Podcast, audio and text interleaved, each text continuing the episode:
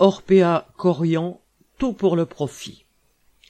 Le canard enchaîné a révélé début février qu'Yves Leman, l'ex-directeur général d'Orpea qui vient d'être limogé, a vendu l'été dernier 5456 actions du groupe, trois semaines après avoir appris la préparation du livre Les Fossoyeurs, qui décrit les mauvais traitements sur les personnes âgées dans les maisons de retraite du groupe elles lui ont rapporté près de six cent mille euros.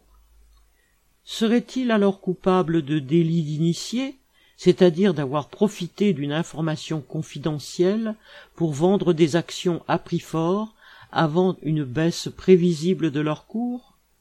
Ce qui est certain, c'est que pour l'ancien comme pour le nouveau dirigeant d'Orpea, ainsi que pour les actionnaires, les maisons de retraite ne sont qu'un moyen comme un autre de dégager d'énormes profits.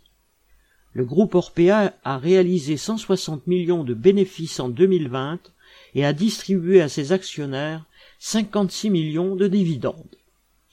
Ce qui inquiète les actionnaires d'Orpea, ce ne sont pas les mauvais traitements aux personnes âgées, mais la chute du cours de leurs actions en bourse suite au scandale.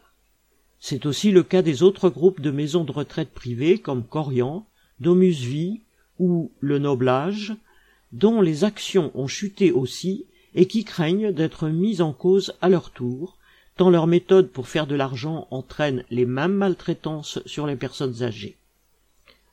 Hélène Comte